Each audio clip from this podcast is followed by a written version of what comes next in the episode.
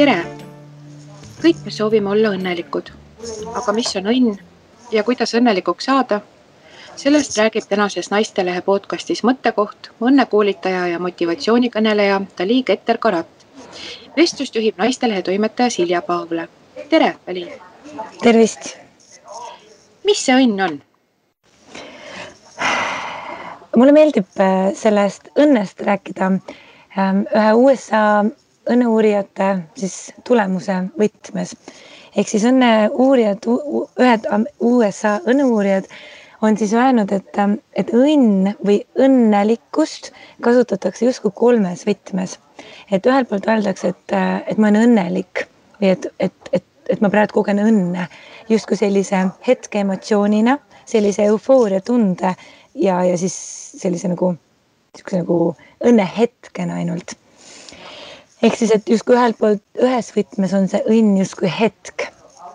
teises mõttes, et ma olen õnnelik, saab kasutada selles võtmes, et, et ma olen õnnelik millegi üle või kellegi pärast või et seal on justkui nagu mingisugune selline ähm, keegi veel või miski veel, mis mind õnnelikuks teeb.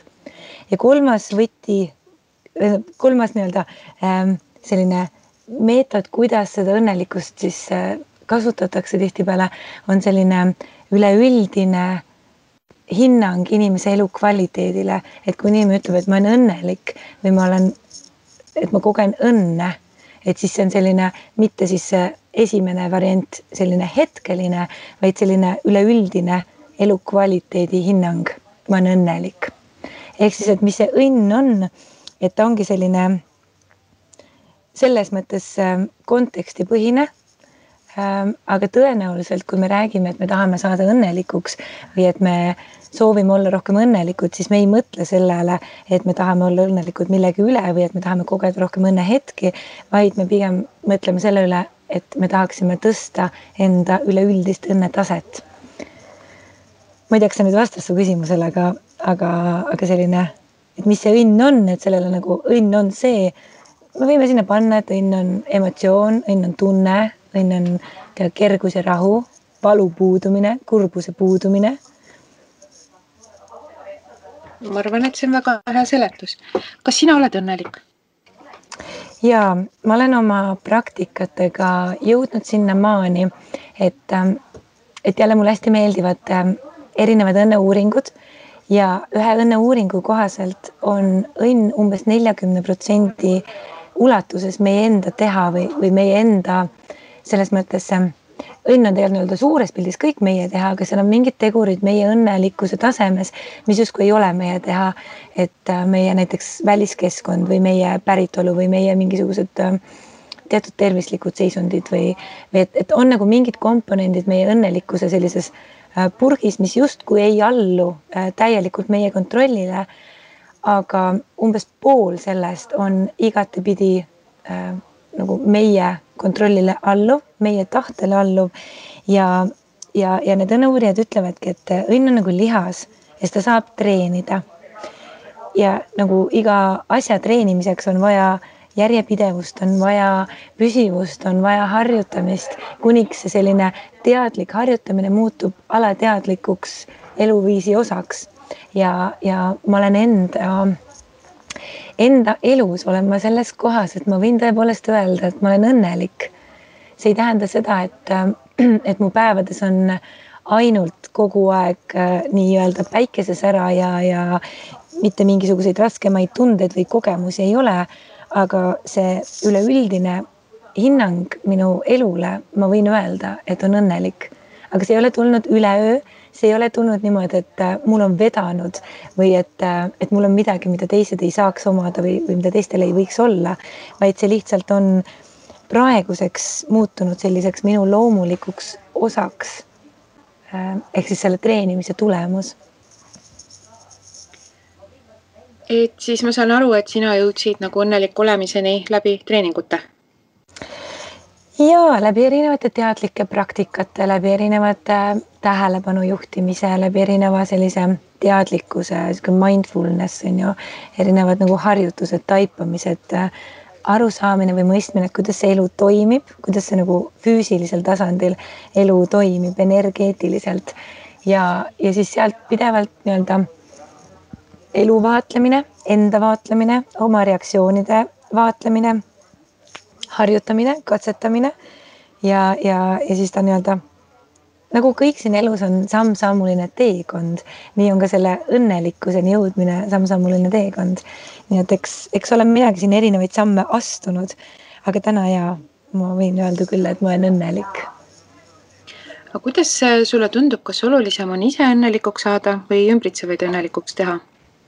oi, kindlasti kõigepealt ikkagi ise see on kõige suurem lõks, kuhu inimesed kukuvad, et äh, me mõtleme et kui me teeme teisi enda ümber õnnelikuks, et siis me oleme ise ka õnnelikud. et kui me hoolitseme oma pere eest, kui me hoolitseme oma sõprade, oma lähedaste ja vahel isegi mitte nii lähedaste eest, et siis me oleme õnnelikud. aga tegelikult, mida me selle teiste hoolitsemise ajal teeme, me paneme ju tegelikult iseenda tagaplaanile. me paneme oma tähelepanu endast väljapoole. aga kui lähtuda sellest printsiibist, et maailm on peegel ja, ja see selline peegelduse seadus või külgetõmbeseadus, kuidas keegi iganes seda või see saladuse, millel see saladus põhineb, et see külgetõmbeseadus. et kui sellele, sellest lähtuvalt seda maailma vaadata, siis, siis ma kogen kõike seda, mis minus on. ja kui ma hoolitsen ainult teiste eest, siis saab minu enda karikas tühjaks minu enda õnnekarikas, minu enda armastus, minu enda sihuke ähm, rahu, vaikus, enda eest hoolitsemine. et kui ma suunan kogu oma tähelepanu pidevalt teistele, siis mul endal ei ole. ja kui mul endal ei ole, siis ma muutun ju väsinuks, siis ma olen trotsis, siis ma olen masendunud, siis ma olen jõuetu, siis ma olen sihuke võib-olla pahur või lihtsalt energiat ei ole. ja siis on see, mis minust väljub, mis ma maailmalt tagasi saan. seega ähm, igatepidi peaks siinkohal olema selles mõttes egoistlik ja hoolitsema eelkõige esimese asjana iseenda õnne eest, sest siis on ka minu ümbritsevad inimesed palju õnnelikumad, kui mina olen õnnelik sind kuulates meenus mulle üks minu lemmiktsitaate luuletaja Ernst Ennolt, kes on öelnud, et, et ise oled see oma õnn, oma mure, oma imeline tee. et see siis peab nagu täiesti paika ja, ja ei ole sugugi halb olla vähemalt selle küsimuse kohalt äh, enesekeskne. ja ei ole ja meil on, me oleme nagu üles kasvanud või me oleme kuidagi maast madalast saanud seda ähm, niisugust uskumust või arvamust või kasvatust, et iseendast hoolimine või enda armastamine või, või, või enda esikohale seadmine, et see on egoistlik aga samal ajal justkui see ei ole egoistlik nõuda kelleltki teiselt, et ta minust hooliks enne kui temast endast. ehk siis justkui selline vastandlik, vastandlik, vastandlik arvamus ja käitumine. et ma olen igati seda meelt ja et, et me peame ikkagi iseennast, me peame endale meeldima, me peame endast lugu pidama, me peame endaga sõber olema, me peame ise hoolitsema selle eest, et me oleksime puhanud, et me oleksime õnnelikud, et me oleksime armastuses, et meie esimesena ongi nii, nagu see Ernst Enno on öelnud, on ju, et sa pead ise olema see, kes sa siis oled, on see siis sinu õnn, on see siis sinu mure, oma imeline tee, sellel imel, imelisel teel on ju kõik nii mure kui rõõm, on ju. aga jaa, tõepoolest kõik, kõik me oleme ise ja kõik saab alguse meist endast. vahel tahaks nii väga kedagi teist süüdistada või näpuga kellelegi teisele näidata, aga aga tegelikult, kui sealt natukene ikkagi sügavamale vaadata, siis on, siis on näha, et, et kõik algab meist endast. palju räägitakse ka sellest, et, et õnn peitub väikestes asjades ja ma pean tunnistama, et mina olen seda nagu alatasa kogenud, et kuidas seda väikeste asjade võlu seletada? kui ma aasta tagasi andsin välja sellise raamatu nagu äh, kaheksakümmend kaheksa õnnehetke, mis oligi täpselt seesama Ähm, sellised näited, inspiratsioon, ideed, kuidas siis näha neid väikeseid asju, mis teevad õnnelikuks, sest tõepoolest elu ei ole üks pikk rada või noh, tähendab, ta on üks pikk rada, aga, aga ta ei ole nagu, kuidas ma ütlen, no, no ütleme päeva lõikes, et ei ole niimoodi, et mul on nagu üks terve päev, vaid mul on see pä selles päevas, igas päevas on mul erinevad osad erinevad segmendid. üks segment hakkab näiteks, ma ei tea, autosse istumine ja tööle sõit. kui ma jõuan tööle, siis on see autoga sõitmise segment lõppenud, siis algab uus segment, tööl olemise aeg on ju, siis saab see otsa, siis hakkab jälle uus segment. ja äh, need väikesed hetked ongi need, mis äh,, mis justkui, mis on nagu peidus nendes segmentides ja mis loovad selle, tihtipeale inimesed mõtlevad, et õnn on midagi suurt ja midagi sellist, mis äh, kuskil kaugelt on meile kättesaadav või et me peame nagu pingutama või, või me peame kuidagi jõudma selle õnneni. ja et, et, et kui me teeme ühte, teist või kolmandat asja või inimesed seavad hästi palju tingimusi õnnele, et, et kui ma, ma ei tea saavutan sellise sissetuleku või kui ma saavutan sellise kehakaalu või kui ma saan enda kõrvale armastatu või kui meil on oma päris kodu või kui me saame nii või naa palju lapsi, et kui meil on teatud tingimused täidetud, siis ma olen õnnelik, et siis justkui, et siis on nagu kohal, siis ma olen õnnelik. Aga tegelikult see ei ole nii, samamoodi nagu päev koosneb erinevatest segmentidest, koosneb ka see õnnelik olemine, koosneb sellistest väikestest õnnehetkedest ja need väiksed õnnehetked ongi need, mis loovad selle üleüldise õnnetaseme. ja kui ma mõtlen, et mis need väikesed õnnehetked on, et miks nad nii erilised on või miks nad nagu nii head tunnet tekitavad, on see, et selleks, et märgata seda õnnehetke, nagu see sõna juba ise ütleb, hetk, ma pean olema kohal, ma pean olema nagu kontaktis iseendaga, ma pean olema nagu selline siin ja praegu. et see on see selline teadlikkus, et ma ei ole oma mõtetega tulevikus, ma ei ole oma mõtetega minevikus, vaid ma olen siin praegu olevikus. Ja ma näen mingit hetke ja ma kogen enda sees mingit kergust, rõõmu, tänulikkust, armastust niisugust voolamist või, või joondumist. ja sellest tulebki see õnnehetk. ehk siis, et need õnnehetked ongi hästi sellised äh, ilusad, sellepärast et need on need kohad, kus me märkame ja me oleme teadlikud ja me oleme nagu kohalolus. aga mis sinu meelest takistab inimesi õnnelik olemast? noh, ütleme, kui me loogiliselt mõtleme siit edasi, on ju, et et nagu, et kui ma just rääkisin, et et õnnel hetki ma näen siis, kui ma olen kohalolus, kui ma olen nüüd ja praegu, kui ma ei ole oma mõtetega minevikus, mõeldes enamjaolt neid asju, mida mulle ei, mis mulle ei meeldinud või mis oleks, mis läksid valesti või mis oleks võinud teistmoodi minna. ja kui ma olen ja kui ma ei ole oma mõtetega tulevikus, ei mõtle seda, mis kõik võib valesti minna või noh, mida me inimesena tihtipeale teeme, on ju, et me oleme hästi vähe olevikus ja me oleme hästi palju oma mineviku negatiivsetes hetkedes ja me muretseme tuleviku potentsiaalsete negatiivsete hetkede pärast. Ja see on ka see minu meelest see vastus su küsimusele, et, et mis meid takistab, seesama, seesama äh, minevikus ja tulevikus olemine, mis justkui, mille, mille tõttu me justkui nagu magame maha käesoleva hetke ilu ja võlu. ja see on nagu selline,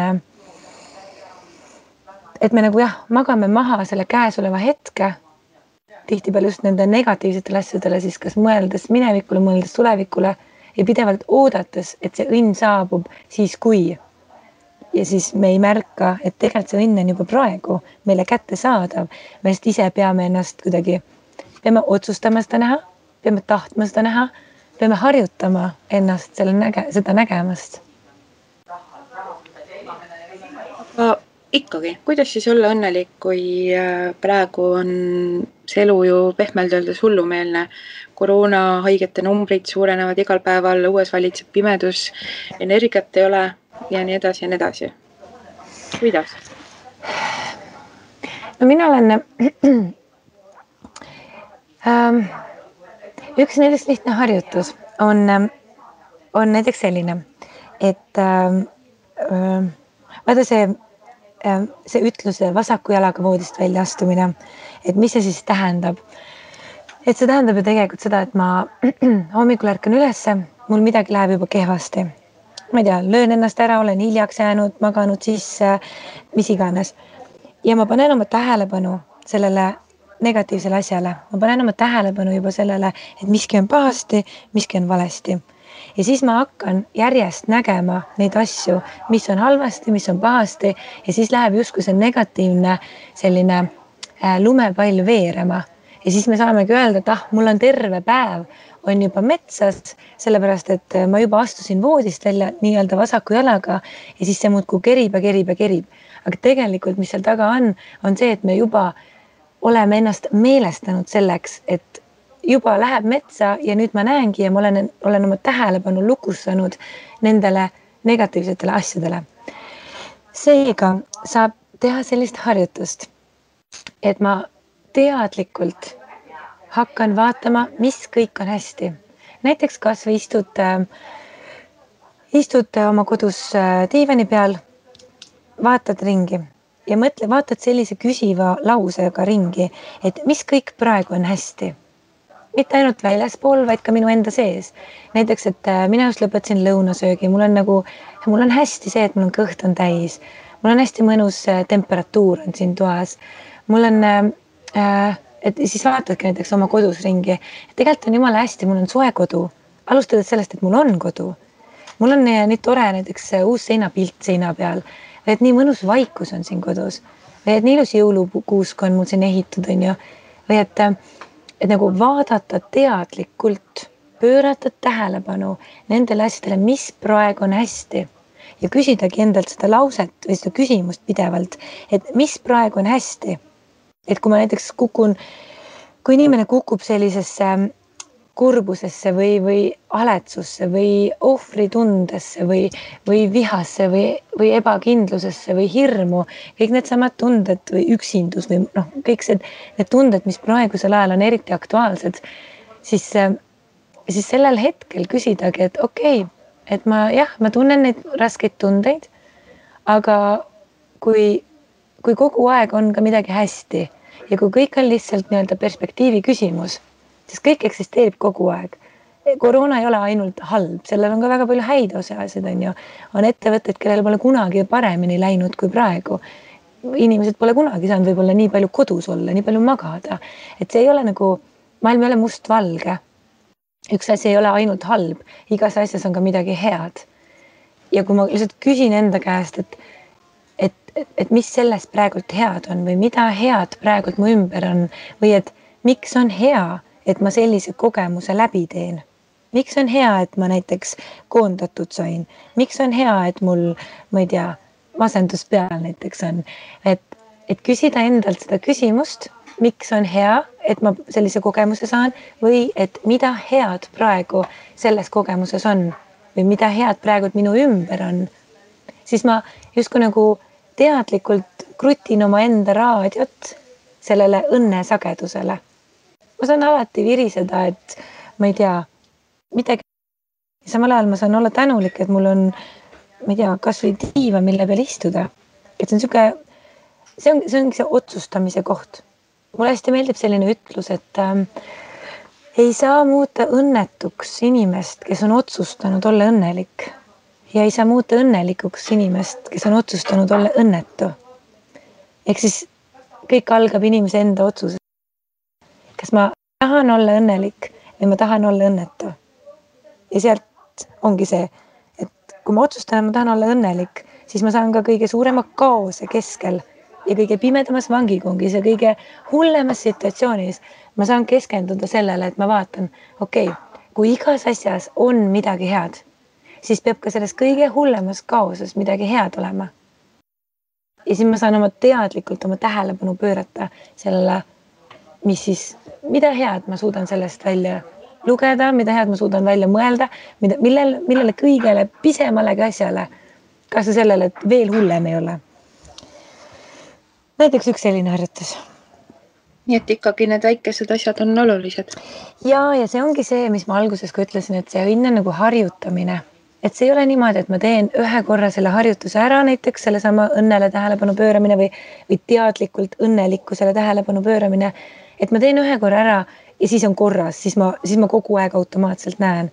see ei ole nii, me oleme, enamus inimesi on meist äh, aastakümneid harjunud nägema maailma ühtemoodi, harjunud nägema äh, mingeid asju või, või reageerima teatud kogemustele ühtemoodi ja nüüd selleks, et harjutada ennast teistmoodi mõtlema, selleks, et harjutada ennast teistmoodi asju nägema, selleks, et harjutada ennast nii-öelda teistmoodi midagi tegema, jah.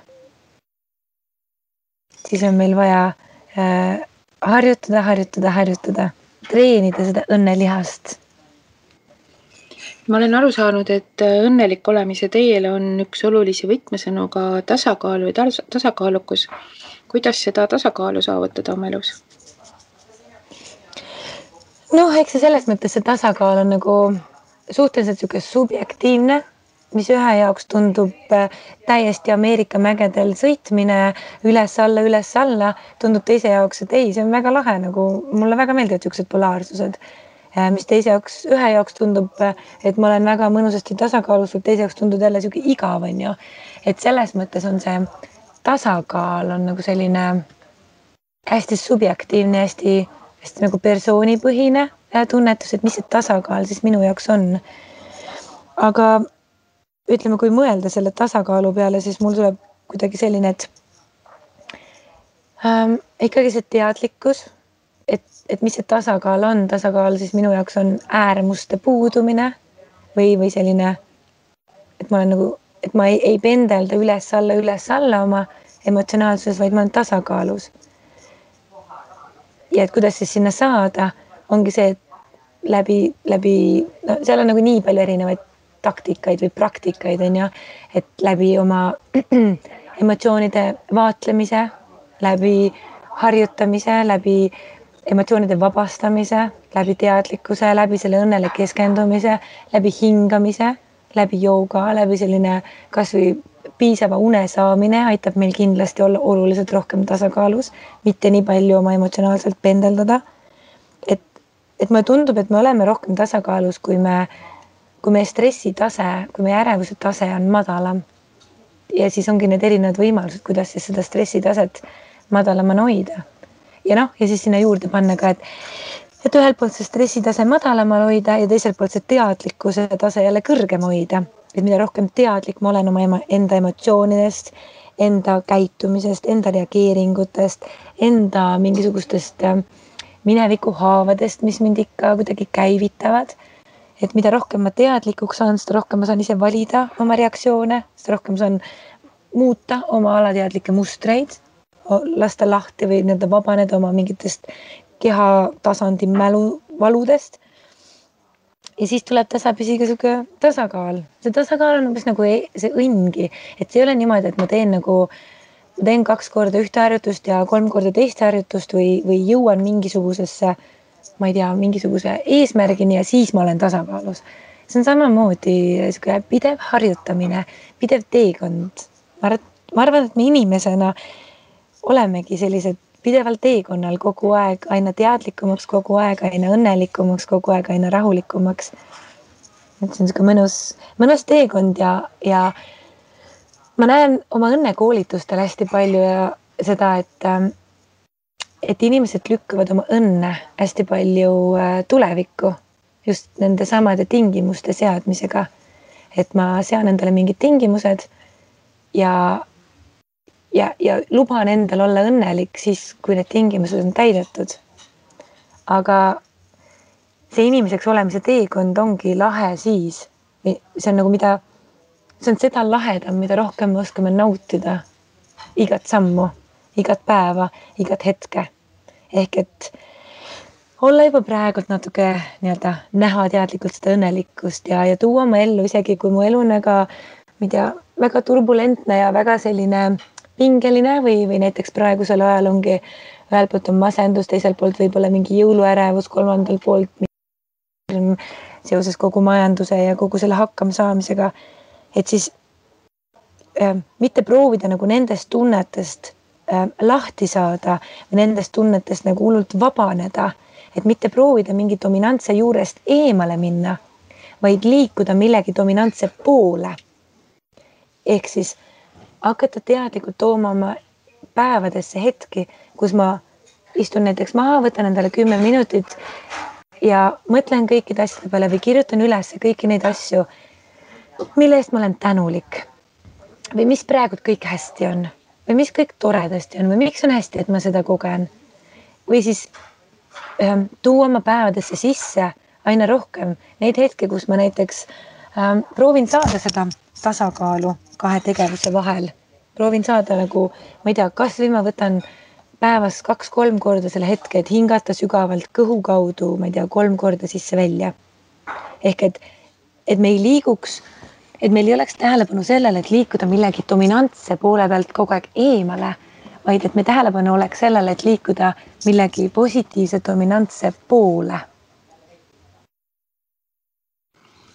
aga millest siis alustada, kui on soov õnnelikuks saada? tuleb lihtsalt otsustada.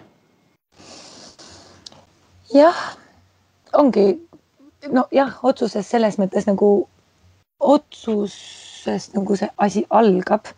Et ma tahan, et see, kuidas ma praegult olen, see, kuidas ma, milline on noh, võib-olla alustuseks tasuks küsida, et et okei okay,, et kui ma võtan oma elu kümne palli skaalal praegult ja just selles samas õnnelikkuse või rahulolu või sellise kerguse või, noh, ütleme märksõnaks näiteks õnnelikkus ja rahulolu. et kui ma võtan nagu kümne palli skaalal, et kus ma olen täna, et kui ma peaksin panema täna oma elule äh, sihukese numbri, et milline see number oleks.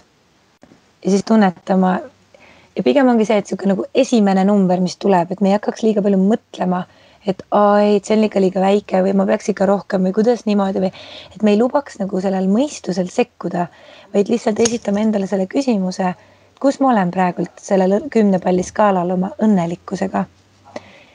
ja lihtsalt kuidagi nagu tunnetama või see, et see vastus on olemas, nii kui me selle küsimuse esitame.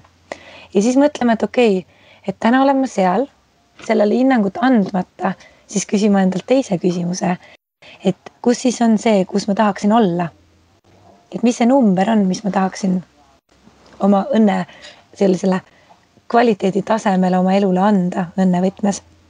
ja siis ongi see, et, et kui ma tean, et näiteks ma olen viie peal, aga ma tahaks olla kaheksa peal, siis ma saan küsida nagu, siis ma saan teha selle otsuse enda sees, et okei okay,, ma tean, kus ma olen, ma tean, kus ma tahan minna. ja nüüd on minu otsus see, et kas ma jõuan sinna kaheksa peale või mitte Äh, üks oluline komponent on veel ka see, et, et mitte keegi teine ei saa seda õnnelikkust mulle sisse panna. jah, ma võin mõelda selle peale, et kui ma ostan endale, ma ei tea, naistena me tahame äh, tihtipeale mõtleme, et äh, kui me ostame endale uusi ehteid või uusi riideid või, või kui me saame, ma ei tea, emaks või kui me saame endal enda aega või, või et kui me, et kui me saame midagi nagu füüsilist väljapoolt, et siis me oleme õnnelikud. aga tegelikult on see, ähm, see on, kui me midagi ostes, on see õnnehetk, see on see esimene meetod, kuidas me õnne kasutame, see õnnehetk. ja see on see, mida me saame stimuleerida, kui me ostame endale asju, seda õnnehetke, hetkelist sihukest eufooria tunnet. aga see ei ole püsiv, see ei ole kestev. ja sellepärast ongi see ähm, otsus on seotud vastutusega ehk siis ma otsustan, et ma tahan olla õnnelikum ja ma võtan selle vastutuse, et mitte keegi väljapoolt ei saa mind õnnelikuks teha, vaid mina ise olen vastutav iseenda õnne eest. Soome õnneuurijad on jõudnud hästi sellisele ähm,, ähm, sellisele nagu paikapidavale järeldusele oma uuringutes, et Äh, tihtipeale me mõtleme, et kui ma olen tervem, et siis ma olen õnnelik, et kui ma saan terveks, siis ma olen õnnelik. aga nemad jõudsid oma uurimuses sellise, sellise järelduseni, et mitte tervemad inimesed ei ole õnnelikumad, vaid õnnelikumad inimesed on tervemad. ma ütlen selle ühe korra veel, see on hästi oluline lause kogu selles õnne temaatikas. et mitte, mitte tervemad inimesed ei ole õnnelikumad vaid õnnelikumad inimesed on tervemad. seega mina pean ise olema esimesena õnnelik ja siis ma olen tervem. Nii on kõigega, see ei ole ainult tervisega, vaid see on ka kõigega, sarnast seost on uuritud ka heategevuse osas. et heategevuse ja õnnetaseme äh, seos ähm,. hüpotees oli siis see, et, äh, et inimesed, kes teevad head nagu inimesed, kes teevad ähm, ähm, hea annetavad või teevad heategevust, et need on siis õnnelikumad, et see teeb neid õnnelikumaks. aga tegelikult uuring näitas, et see on vastupidine jälle, mitte äh, mitte nagu annetamine või heategevus ei tee meid õnnelikumaks, vaid need inimesed, kellel see õnnetase, see keskmine õnnetase või see üleüldine hinnang õnne, äh, üleüldine hinnang elule on kõrgem. Nemad on altimad ja aktiivsemad äh, tegema heategevust seega ähm, otsus, et ma tahan olla õnnelikum ja vastutus, et mitte keegi teine ei saa mind õnnelikuks teha, vaid ainult, ainult, ainult mina olen see, kes peab tegema neid igapäevaseid väikseid harjutusi, neid igapäevaseid praktikaid. ainult mina olen see, kes mina saan keerata iseenda seda perspektiivi või, või tähelepanu nendele headele asjadele kui mina ei ole otsustanud näha ka kõige kehvemas situatsioonis midagi positiivset, siis ma seda ei näe. siis võib keegi väljapoolt midagi öelda, aga see justkui ei, ei, ei kõla mulle või ma ei kuule seda või see ei jõua minuni. aga kui ma olen otsustanud, et igas asjas on midagi head ja ma otsustan näha seda, siis olen noh, siis ma näen neid asju. ehk et see, see otsustamine on tugevalt seotud vastutusega. ja need nagu ei saa omavahel selles mõttes, jah. noh, need ei saa, et kui ma, jah, need käivadki koos ja see ongi see, et, et iga päev väik-, iga päev väike samm, iga päev kasvõi üks samm, kasvõi viis minutit iga päev pöörata teadlikult tähelepanu tänulikkusele, pöörata teadlikult tähelepanu õnnele, äh, sellele, mis kõik on hästi. ja, ja kuigi see võib tunduda, et äh, kui palju muutust saab tuua viis minutit iga päev, siis kui me teeme seda kolmkümmend päeva järjest, siis see muutus tegelikult on väga suur. Ehk siis iga päev äh, võtta hetk, et olla teadlik iseendast, äh, ümbritsevast ja leida häid asju. kas on veel ja. midagi, mis peaks tegema um,? mina näiteks äh, teen endale profülaktika mõttes vahepeal, teen, ongi sedasama tänulikkuse nimekirja. Kirjutan, praegult on mul käsil selline kakskümmend asja, mida ma iga päev kirjutan ülesse, mis siis on, mille eest ma olen tänulik. iga õhtu, enne kui ma magama lähen, ma kirjutan märkmikusse niimoodi paberi ja pliiatsiga, mille eest ma olen õnnelik. kaks aastat tagasi, kui mul oli, oli nagu raske periood minu elus samamoodi jõulude eelne aeg ja sihuke masendav veits, siis ma tegin iga päev nelikümmend kaks asja. Seda on palju, ma tean, aga kui inimesed teevad kasvõi kümme asja iga päev, lihtsalt teadlikult ja kui sa veel paned kirja seda, siis ehm, paberi ja pliiatsiga selles mõttes on, ehm, on nagu hea kirjutada, sellepärast et ma pean olema kohal, ma pean olema hetkes, ma pean, ma olen nagu, ma pean olema nagu jah, kohal rohkem ja siis ma rohkem tunnen seda. tänulikkus on üks võimsamaid tundeid, sest et tänulikkus äh, avab selle südame nagu sellise, sellisele kergusele ja armastusele ja sealt on hästi kerge tekkima see, see õnn, õnn õnnetunne. teine asi, mida ma soovitan hästi palju, on positiivsed afirmatsioonid positiivsed siuksed ähm, väelaused või siis veel lihtsamalt öeldes positiivsed laused, mida me iseendale siis ütleme või mida iseendale teadlikult öelda. näiteks hommikul esimese asjana, kui justkui nagu virgud sellest unest, oled veel voodis, võib-olla silmadki on alles kinni, et ei ole veel selle päevaga justkui alustanud, aga veel või aga enam ei maga, siis hakata kohe endale ütlema näiteks paari lauset, et äh, kas või iseendale öelda tere hommikust, kallis. täna tuleb väga ilus päev. sa saad kõigega hakkama, mida sa ette oled võtnud. kõik sujub väga hästi, sa oled suurepärane inimene. elu hoiab sind. kõik on sinu kõige kõrgemaks hüvanguks või kasvõi ma ei tea, lähed hommikul peegli ette ja ütled, naeratad iseendale ütled, et tere hommikust, sa oled nii ilus. või ütled iseendale, et ma armastan sind või ma armastan iseennast või kasvõi kui, kellelgi on see armastuse sõna nagu raske või tundub ebaloomulik, siis alustada kasvõi sellest, et äh, ma meeldin endale. et ma meeldin sellise inimesena, kes ma olen. ja kui on mingid sellised, ähm, ongi niisugused raskemad mõtted peas või muremõtted või, või tihtipeale me räägime hästi ennast alla tõmbavat sisekõnet.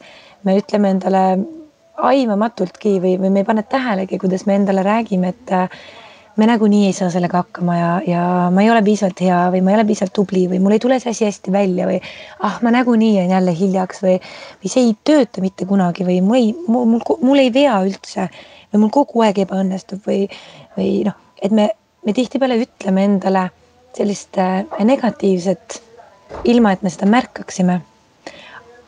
ja jälle taaskord see ähm, negatiivse domineeriva suunast eemale minek versus positiivse domineeriva suunas minek.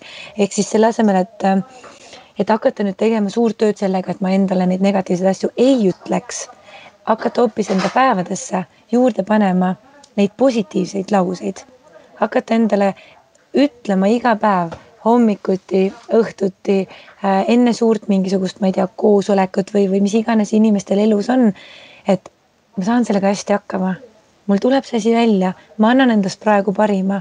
ma olen tubli, ma olen nii asjalik inimene.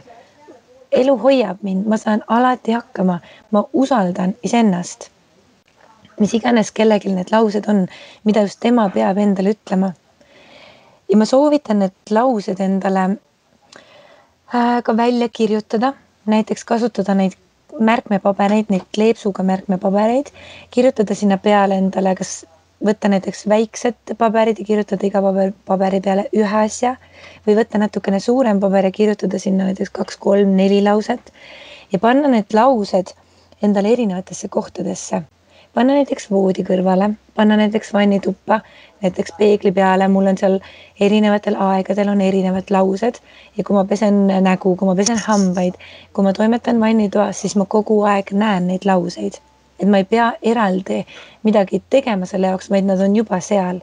mul on näiteks esikus peegli peal paar meeldetuletavat lauset äh, nagu selle märkmepaberiga kleebitud äh, autos äh,, autosse näiteks kleebitud, kus ma viibin palju, on ju. võib-olla mõni tahab panna endale kööki näiteks, ma ei tea, peseb nõusid ja siis seal kuskil on see äh, selline, kus ta näeb neid asju, et panna endale erinevatesse kohtadesse sellised positiivsed laused, mida endale päeva jooksul pidevalt meelde tuletada. kui need on meil silma all, siis meil tulevad nad palju paremini meelde kui see, kui me ainult paneksime nagu kogu selle meeldetuletamise vastutuse siis äh, iseenda mõttele või mõttemeelele. samamoodi ma olen kasutanud neid positiivseid väelauseid äh, piltidena, panen näiteks need äh, laused endale telefoni või, või arvutiekraani taustapildiks neid väelauseid saab endale näiteks ähm, telefoniga sisse lugeda audiona niimoodi, et ma loen näiteks endale, ma ei tea, kümneminutilise teen niisuguse heliklipi iseenda häälega erinevate positiivsete lausetega ja, ja siis lasen seda näiteks endale hommikuti või õhtuti või, või autoga sõites või mis iganes ajal kellelgi on hea. et selline jah, nagu iseenda toetamine sellisel raskel ajal ja no mis raske, ei pea üldse raske aeg olema, tihtipeale see on nagu üks asi, mida me tihtipeale teeme inimestena. me, me ootame, et läheks nagu raskeks, et siis hakata endaga tegelema. aga tihtipeale on see, et kui meil on raske, siis meil ei ole seda energiat või motivatsiooni endaga tegeleda, siis me oleme seal augus. me peame need, me peame, me peame endale enne juba selgeks tegema, mis on need automaatsed meetmed, mida kasutusele võtta, kui me hakkame juba auku kukkuma. kui me hakkame juba nagu nii-öelda nõrgaks muutuma ja hakkame vajuma. ja kõige mugavam ja kõige mõnusam tegelikult on ju see, kui me juba suudame mingite profülaktiliste tegevustega ennetada seda auku vajumist. ehk siis, et teisisõnu, me ei pea ootama, et me oleksime masenduses, me ei pea ootama perearsti välja kirjutatud antidepressantide mm, digiretsepti, vaid, äh, vaid me saame tegelikult kõik pidevalt, ka mina lihtsalt, lihtsalt profülaktika mõttes, kuigi ma alustasin ju sellega, et sa küsisid, kas ma olen õnnelik, vastasin sulle, et jaa, ma tunnen ennast õnnelikuna. Mhm. -huh. aga see ei takista või ei, ei keela või mul tegemast tänulikkuse või samamoodi neid teadlikku, tähelepanu juhtimise harjutusi. Milline osatähtsus hobidel õnnelik olemise teel on? väga suur, õnneteadlased jälle on jõudnud sellise järelduseni, et õnnelikud inimesed tihtipeale viibivad sellises seisundis, mida saab nimetada nagu vooks või nagu in a flow inglise keeles, selline nagu voolamine või sihuke voog, kus kaob siis selline ajataju, kaob äh, justkui me nagu lülitame oma selle mõistuse välja ja me lihtsalt naudime seda tegevust. Ähm, see, see on ähm, see on kindlasti väga oluline komponent äh, õnnelikkusel. Äh, mida rohkem inimene saab viibida sellises, sellises meditatiivses voolus või voos, seda, seda rohkem on stimuleeritud see õnnetase, sest et äh, õnn, ütleme biokeemiliselt seletades on ju õnn lihtsalt erinevad hormoonid, mis meie kehas vallanduvad ja siis ongi erinevad ähm,, erinevad aistingud või erinevad stiimulid, ähm, siis vallanduvad erinevaid.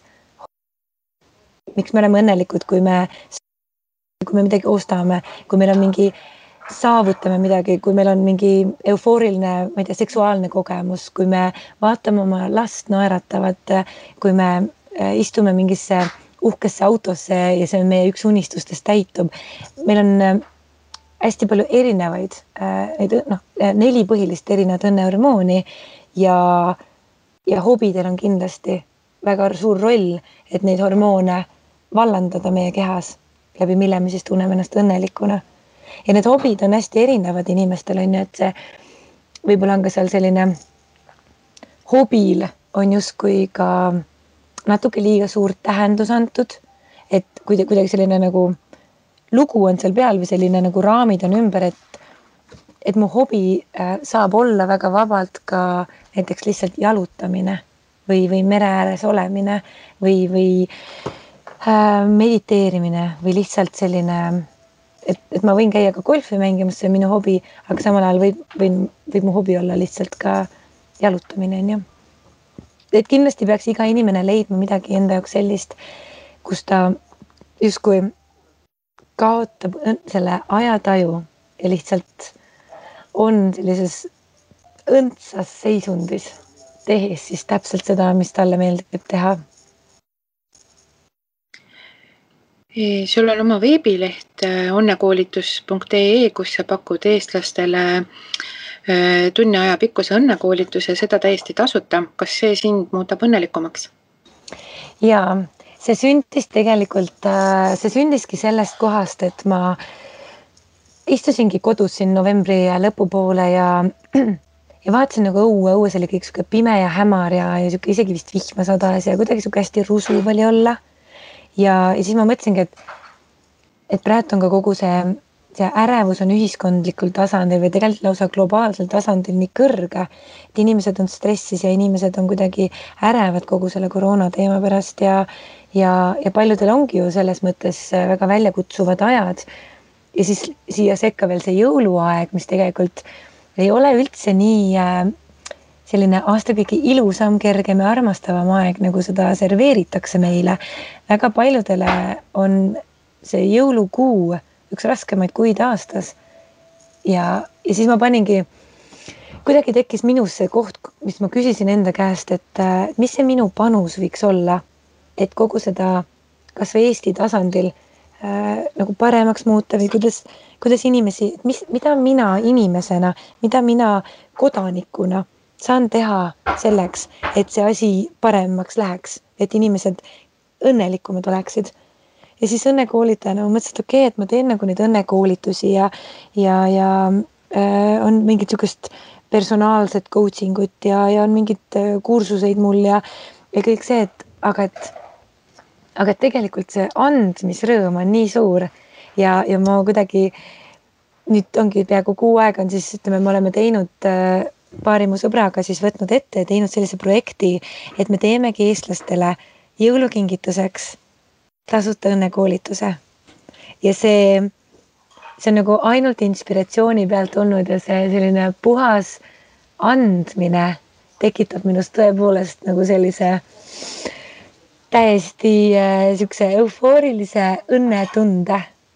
hästi mõnusa sihuke nagu armastust täis tunde, et, et lihtsalt anda, anda seda, anda seda, mis minul on anda. natukene neid teadmisi, natuke seda kogemust, natuke seda minu enda positiivset energiat. ja, ja kui, kui juba ütleme niimoodi, et kui juba üks inimene seda õnnekoolitust vaadates saab õnnelikumaks, siis on tegelikult see eesmärk täidetud. Ja, ja ma väga loodan, et et inimesed võtavad selle tunnikese, teevad neid harjutusi kaasa ja, ja lihtsalt naudivad seda teadlikkust, naudivad neid harjutusi ja võtavad vastu selle otsuse ja selle vastutuse, et iseennast natuke õnnelikumaks teha. et siis, kes soovib saada õnnelikumaks, siis äh, võikski selle koolitusega liituda? ja õnnekoolitus.ee lehel on, äh, on siis olemas, lihtsalt on vaja sisestada oma email ja siis see tulebki. Ja, ja ta on täitsa tasuta. me oleme sinna pannud juurde, et kes tunneb, et tahab kuidagi külluse panust tagasi saata, see saab seda teha, aga, aga tegelikult see on, on täiesti tasuta kõigile saada ja eesmärk on meil lihtne, et iga eestlane näeks seda õnnekoolitust või vaataks seda õnnekoolitust. Ja meil on tegelikult ka plaanis teha kahekümne viiendal detsembril kell üksteist Facebookis siis äh, selline ühisvaatamine terve Eestiga ühisvaatamine ja just mõtlesime, et teeme nagu seda kahekümne viienda hommikul, kui pered on koos, kui see kahekümne neljanda jõulu sihuke möll on tehtud, et siis äh, võib-olla kahekümne viiendal rahulikult võtta oma kohvi või teetass kõrvale ja, ja kõik koos ühiselt seda õnnekoolitust siis vaadata. Et ja kõik võivad liituda, kõik võivad vaadata, inimesed saavad seda mitu korda vaadata saavad sa vahepeal pausi peale panna, endale midagi üles kirjutada, harjutusi kaasa teha ja, ja siis neid väikseid nippe oma igapäevaellu üle tuua äh,. hästi paljud äh, kuulsad, inspireerivad inimesed on äh, õnne teemal midagi öelnud, et on erinevaid tsitaate ja, ja tähelepanekuid, et milline sinu lemmik õnneteemaline ütlemine on ähm,? ma arvan näiteks, et no mida ma tegelikult olen küll öelnud, mulle väga on meeldinud see Soome õnneuurijate tulemus, et terved inimesed, mitte terved inimesed ei ole õnnelikumad, vaid õnnelikud inimesed on tervemad, see mulle hästi meeldib. ja mind kõnetab hästi ka see lause, et ähm, et ei saa teha õnnetuks inimest, kes on otsustanud olla õnnelik ja ei saa teha õnnelikuks inimest, kes on otsustanud olla õnnetu. aga samamoodi ütleme, kui kolm on kohtu seadus ja siis kolmas selline ütlus õnne osas, mis mulle meeldib, on hästi lihtne, on Lev Tolstoi ähm, lause, et kui sa tahad olla õnnelik, siis ole. et selline hästi lihtne, aga samal ajal hästi sügav, sest see, et kui sa tahad olla õnnelik, siis ole. Et see ole sisaldabki endas seda, millest ma tegelikult olen siin ka rääkinud, seda otsustamist ja seda vastutust et kui sa tahad olla õnnelik, siis ole. see on sinu vastutada, see on sinu otsustada. et selles mõttes sihuke lihtne lause, aga, aga palju suurem lause, kui see, kui see, ma ei tea, sõnade arvu poolest või, või pinnapealselt vaadates tunduda võib. Nende kasulike ja mõtlema panevate tsitaatidega ongi paslik see saade vist kokku tõmmata.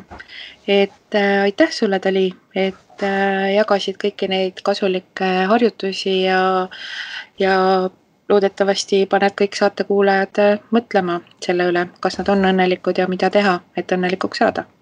ja ma väga loodan ka ja kõik saavad siis minna vaatama õnnekoolitus.ee lehele natuke selle projekti kohta täpsemalt lugeda ja sealt siis leida ka nii lühitutvustuse kui ka pikema, pika versiooni sellest õnne projektist, õnnekoolitusest. aitäh ka minu poolt nii sinule kui ka kõikidele kuulajatele.